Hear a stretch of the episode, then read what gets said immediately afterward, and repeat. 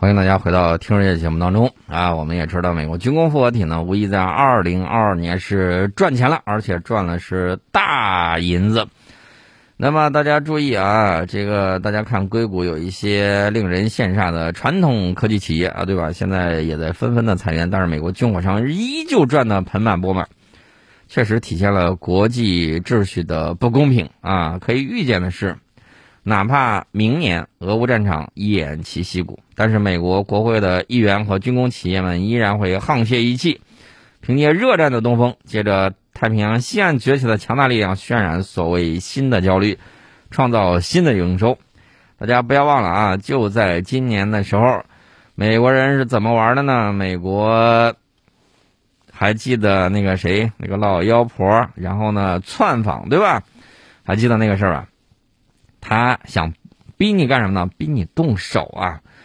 然后呢，挑动一些热点地区的战争，这样的话呢，他当然会赚的更多啊。这个时候呢，你就会看见美国掉头就跑去找谁了嘛？找日本了啊！告告诉日本，看到没有？人家的反区域拒止能力很强啊！你要是再不买我家伙事儿的时候，回头人家揍你，我可不帮你啊！这个这个大家也都看到了。所以美国人呢一定会走一些路径依赖的东西。大家看，一战、二战、冷战，对吧？包括疫情，非传统性的这种世界大战，我一直在给大家讲那个防范疫情的这个战争啊，其实就是一次第三次世界大战，都都是美国军火贩子大获暴利的良机。你看，美军一边去库存，旧的差的有问题的，一边用获利的钱生产新的武器弹药。另外呢，大家也看到了，日本和德国。啊，两个战败国都通过了历史上最高的军事预算。那明年开始，咱是不是这个也与时俱进一下呢？对不对？该提要提一些。而且大家注意啊，我们刚才讲到了，说美国现在有一些科技企业啊，大的科技企业，过去大家都很羡慕啊，大厂对吧？现在也在裁员，而且裁员哗哗哗裁的挺多。大家注意，在这个时候。美国又有一个大背景是什么呢？去工业化。那么，美国军事工业呢，提供了大量的工作岗位，包括工程师啊、技术人员呢，还有产业工人。而且，它在哪个地方，它就是哪个地方主要的税收来源，而且提供了大量的就业。那每一个美国的州里面有军工复合体的参众议员，都会天然的成为战争贩子啊！因为什么呢？他和州内的这个军火公司达成一致。那么这种移植过去的时候需要政治现金，现在甚至不需要政治现金，光就业岗位这一项，就足以让美国地方的政客不遗余力的把美国军工复合体的这个事情看成自己的事情啊！所以大家可以看啊，将来的这个世界会更加的动荡不安。那这个时候呢，你当然最好把自己手中的打狗棍做得更强更硬。顺便说一下，美国海军首艘阿里伯克三型的驱逐舰开始海试了啊！这是美国海军的第七十五艘阿里伯克级，也是首艘这个三阿里伯克三啊批次的这个阿里伯克级导弹驱逐舰 DDG 幺二五杰克 H 卢卡斯号，这个从十二月十二号这个在英格尔斯造船厂出发，进行了首次海上实验。这个卢卡斯呢是什么时候开建的呢？二零一八年的五月七号，二零一九年十一月八号开工建设，这个二零二一年的六月四号下水，预计将于明年完工服役。这个阿里伯克级这个三型啊，它是阿里伯克级导弹驱逐舰最新的子型号，装备了有最新版本的宙斯盾作战系统啊，这个舰载雷达呢也升级为 ANSPY- 杠六型有源相控阵雷达。号称具备更强的防空与弹道导弹探测能力，它防的是谁呢？当然是区域拒止能力啊！那个东风二十一丁说不错，正是在下。但是呢，你看到这个最新款的阿里伯克三的时候，你看它那个尾杆，你会有心里的有一个反应，就是说怎么还竖着晾一杆呢？对不对？啊，其实我这么跟大家讲，当年看见阿里伯克级啊，我觉得就是世界上最棒的。但是现在感觉一下的时候是什么呢？就是感觉跟我们的这个零五二 DH 啊，跟我们的这个零五五啊是有差距的啊。这个零五五的横空出世呢，让所有相应的宙斯盾级别的什么巡洋舰呢、驱护舰呢，一夜之间全部落后。所以，趁着美国前所未有的战略造舰衰退期啊，我们要多造零五五啊，这个第二批八艘的这个啊也要提上日程嘛，对不对？那第三批会不会大改呢？我们可以期待一下啊，争取早日交付部队啊。对于军民而言，零五五万吨大驱都成了牛夫人，那阿里伯克三现在只能算牛欢喜了啊，大概就是这么样一个情况。顺便说一下啊，美国第四艘美国级两栖攻击舰要命名了，这个名字呢起的也很很有意思，但是伊拉克人听了之后很难堪。为啥呢？这个第四艘美国级两栖攻击舰 LHA 杠九被命名为费卢杰号，纪念伊拉克战争期间美国海军陆战队在伊拉克安巴尔省进行的第一次和第二次费卢杰巷战。那你说这种侵略成性的国家不以为耻反以为荣，是不是让人感觉极度恶心呢？对不对？我觉得吧，伊拉克可以跟我们买点反舰导弹啊，这个命名就叫费卢杰骑兵，你看怎么样？那回头我们要不是整个这个上甘岭号、金城号啊，对不对？让美国看来确确实实得让他舒坦一下啊。这个美国级两栖攻击舰。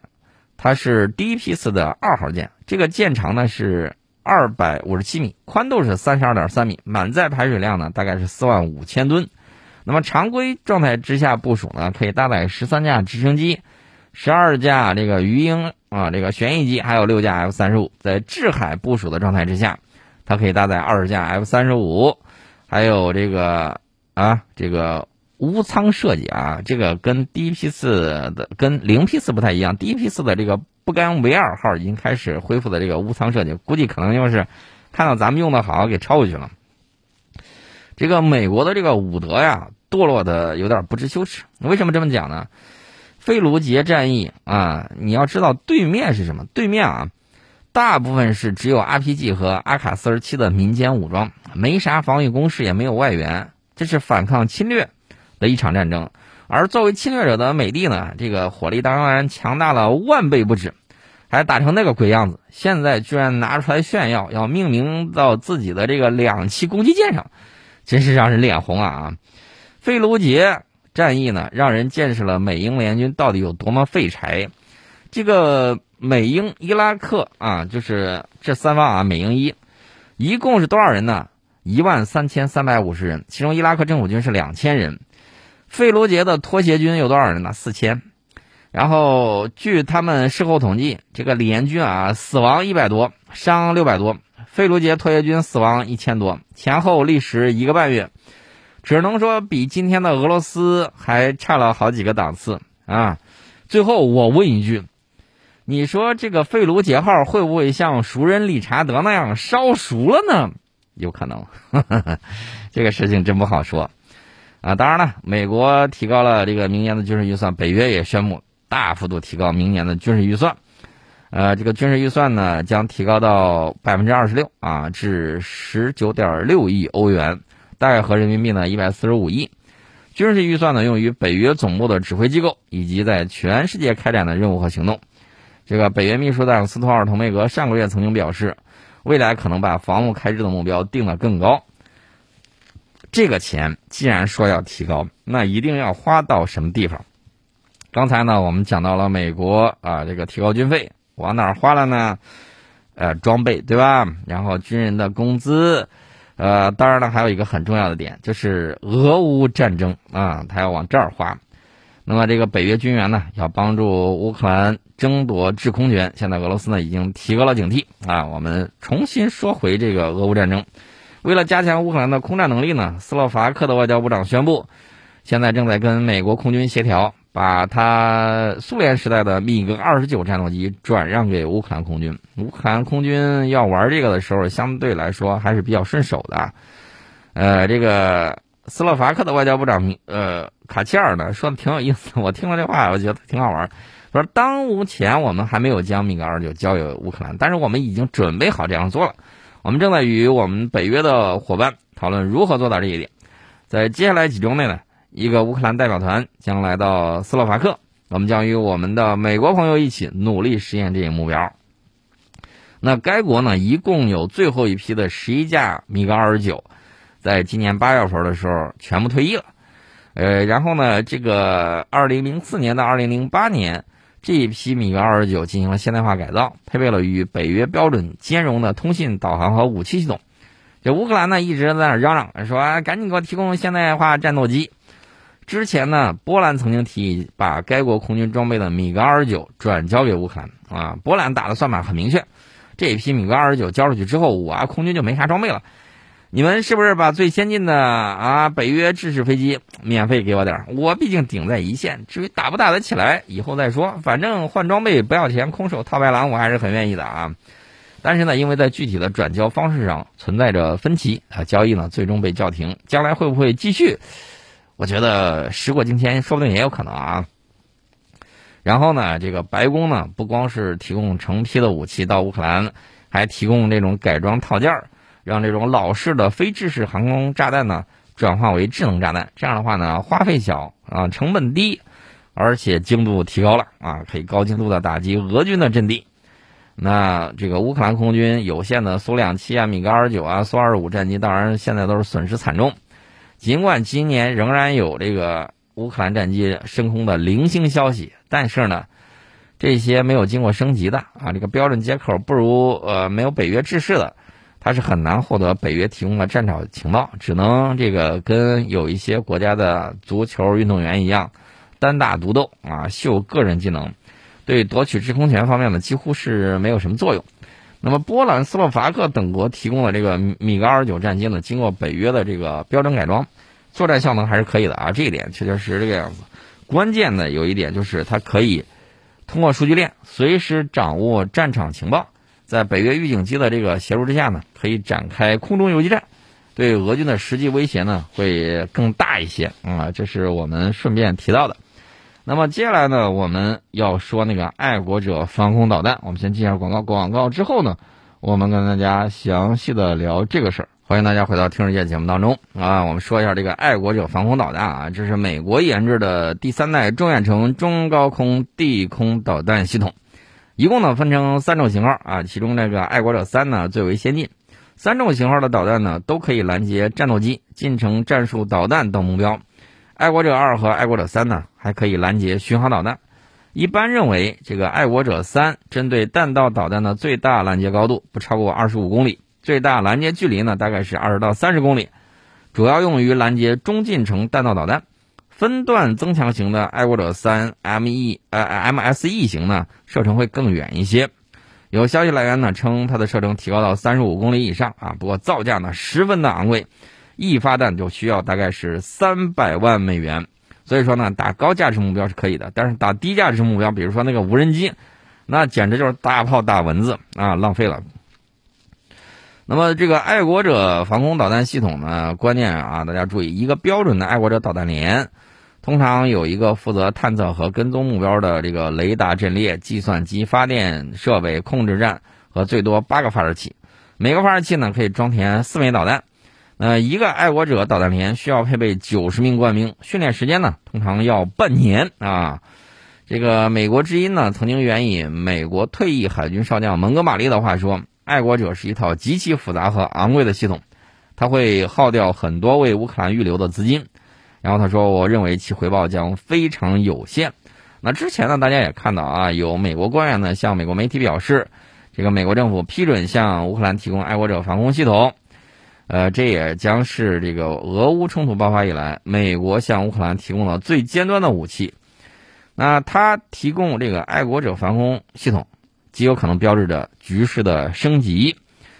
呃，为什么这么讲呢？因为我们都说了，这个东西啊，它对于对方的这个制空权的获得是会有很大的影响的，但是呢，本身又非常的昂贵。乌军希望爱国者系统能够更高效的拦截空中目标，同时阻碍俄罗斯空天军的空中行动。啊，针对伊斯坎德尔等先进的近程导弹，呃，爱国者是无效的。但是呢，它可以对抗巡航导弹。爱国者的这个系统啊，体积还是比较庞大的啊，机动起来呢也不是很便利，很有可能就成为俄军的大击目标。这个一个配套的全套发射架，它需要。至少是五十到六十名士兵去操作啊，还有这个二十五名到三十名士兵来保障和维护，就是一个连。它需要一平方公里的面积啊，所以说呢，很容易受到俄罗斯情报监视侦察系统的这种影响。呃，同时呢，注意啊，爱国者系统通常需要这个相控阵雷达来提供空中情报，那这些东西可能是俄罗斯最有可能的袭击目标。俄罗斯的苏三五战斗机可以配备这个 Kh 三 A P 远程反辐射导弹，那这个最新的。这个射程呢是达到了二百六十公里，这就是专门为这个爱国者系统来设计的。所以呢，因为它的这个占地面积比较大，俄罗斯的侦察卫星啊、有人或无人侦察机啊，极有可能迅速就发现。一旦阵地被发现，俄军就会拿巡航导弹、弹道导弹、无人机或者是高超音速导弹直接去招呼，啊，彻底把这个爱国者系统给摧毁。那至于说这个美国人自己想法也很有意思，美国人觉得提供了吧，可能。要升级，对吧？这样会不会让俄罗斯误判？但是随着俄罗斯打那个谁，打那个乌克兰的这个基础设施，这战争呢在进一步的加剧。美国呢也在想，要不干脆就援助一些得了。所以现在呢，双方正在博弈之中。然后俄罗斯回应了也很有意思，如果说你真提供啊属实的话，将会成为俄罗斯合法的打击目标。西方国家内部呢，也有不少人觉得没必要啊，对啊，没必要搞这种，你给点什么火炮啊、什么之类的东西支援就行了。至于这个爱国者导弹系统太贵了，不划算，本身援助的钱就有限，你再把这个东西都使到这个顶上，好钢使到刀刃上嘛，对不对？别别别往这个顶上弄。然后美国媒体呢也很有意思啊，曝光了一个消息，说美国曾试图阻止乌方刺杀俄军的总参谋长，然后。乌克兰的官员呢也给予了证实啊，这个就很有意思了。那你说这个时候，美国的《纽约时报》它放这么一条新闻，几个意思呀？我觉得吧，这个意思大概就是告诉俄罗斯，你看到没有？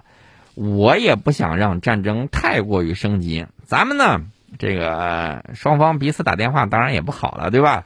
那么我通过这个案例呢，就告诉你啊。我不想让战争升级太大，但是我也没有让你把战争停止的意思。为啥呢？你看，美国是在步步紧逼俄罗斯，他收割不下中国的时候，他去收割谁呢？当然收割欧盟了，对不对？啊，把欧盟这个小刀大肉拉的这个欧盟呲牙咧嘴，还得忍痛坚持，这个事情呢就不好说了啊。所以再等等看吧啊。所以呢。你在这个地方的时候，你再回过头来看一看这个英国的一系列操作，你可能会明白，也许英国人早就知道了一些内幕，所以在战略怎么说呢？在战略布局方面，美国的这个战略能力啊，包括手段，包括与之配套的一整套的这个东西，我认为是远远高于西欧国家的，这个水平是比较高的。但是呢，这个英国呢，呃，鸡贼也是真鸡贼啊！印度学了他很多东西，这个大家也都看到。印度学了好多东西之后，他都有什么呢？都有这个随时搞一些试探呐，然后呢，搞一些蚕食啊什么之类的。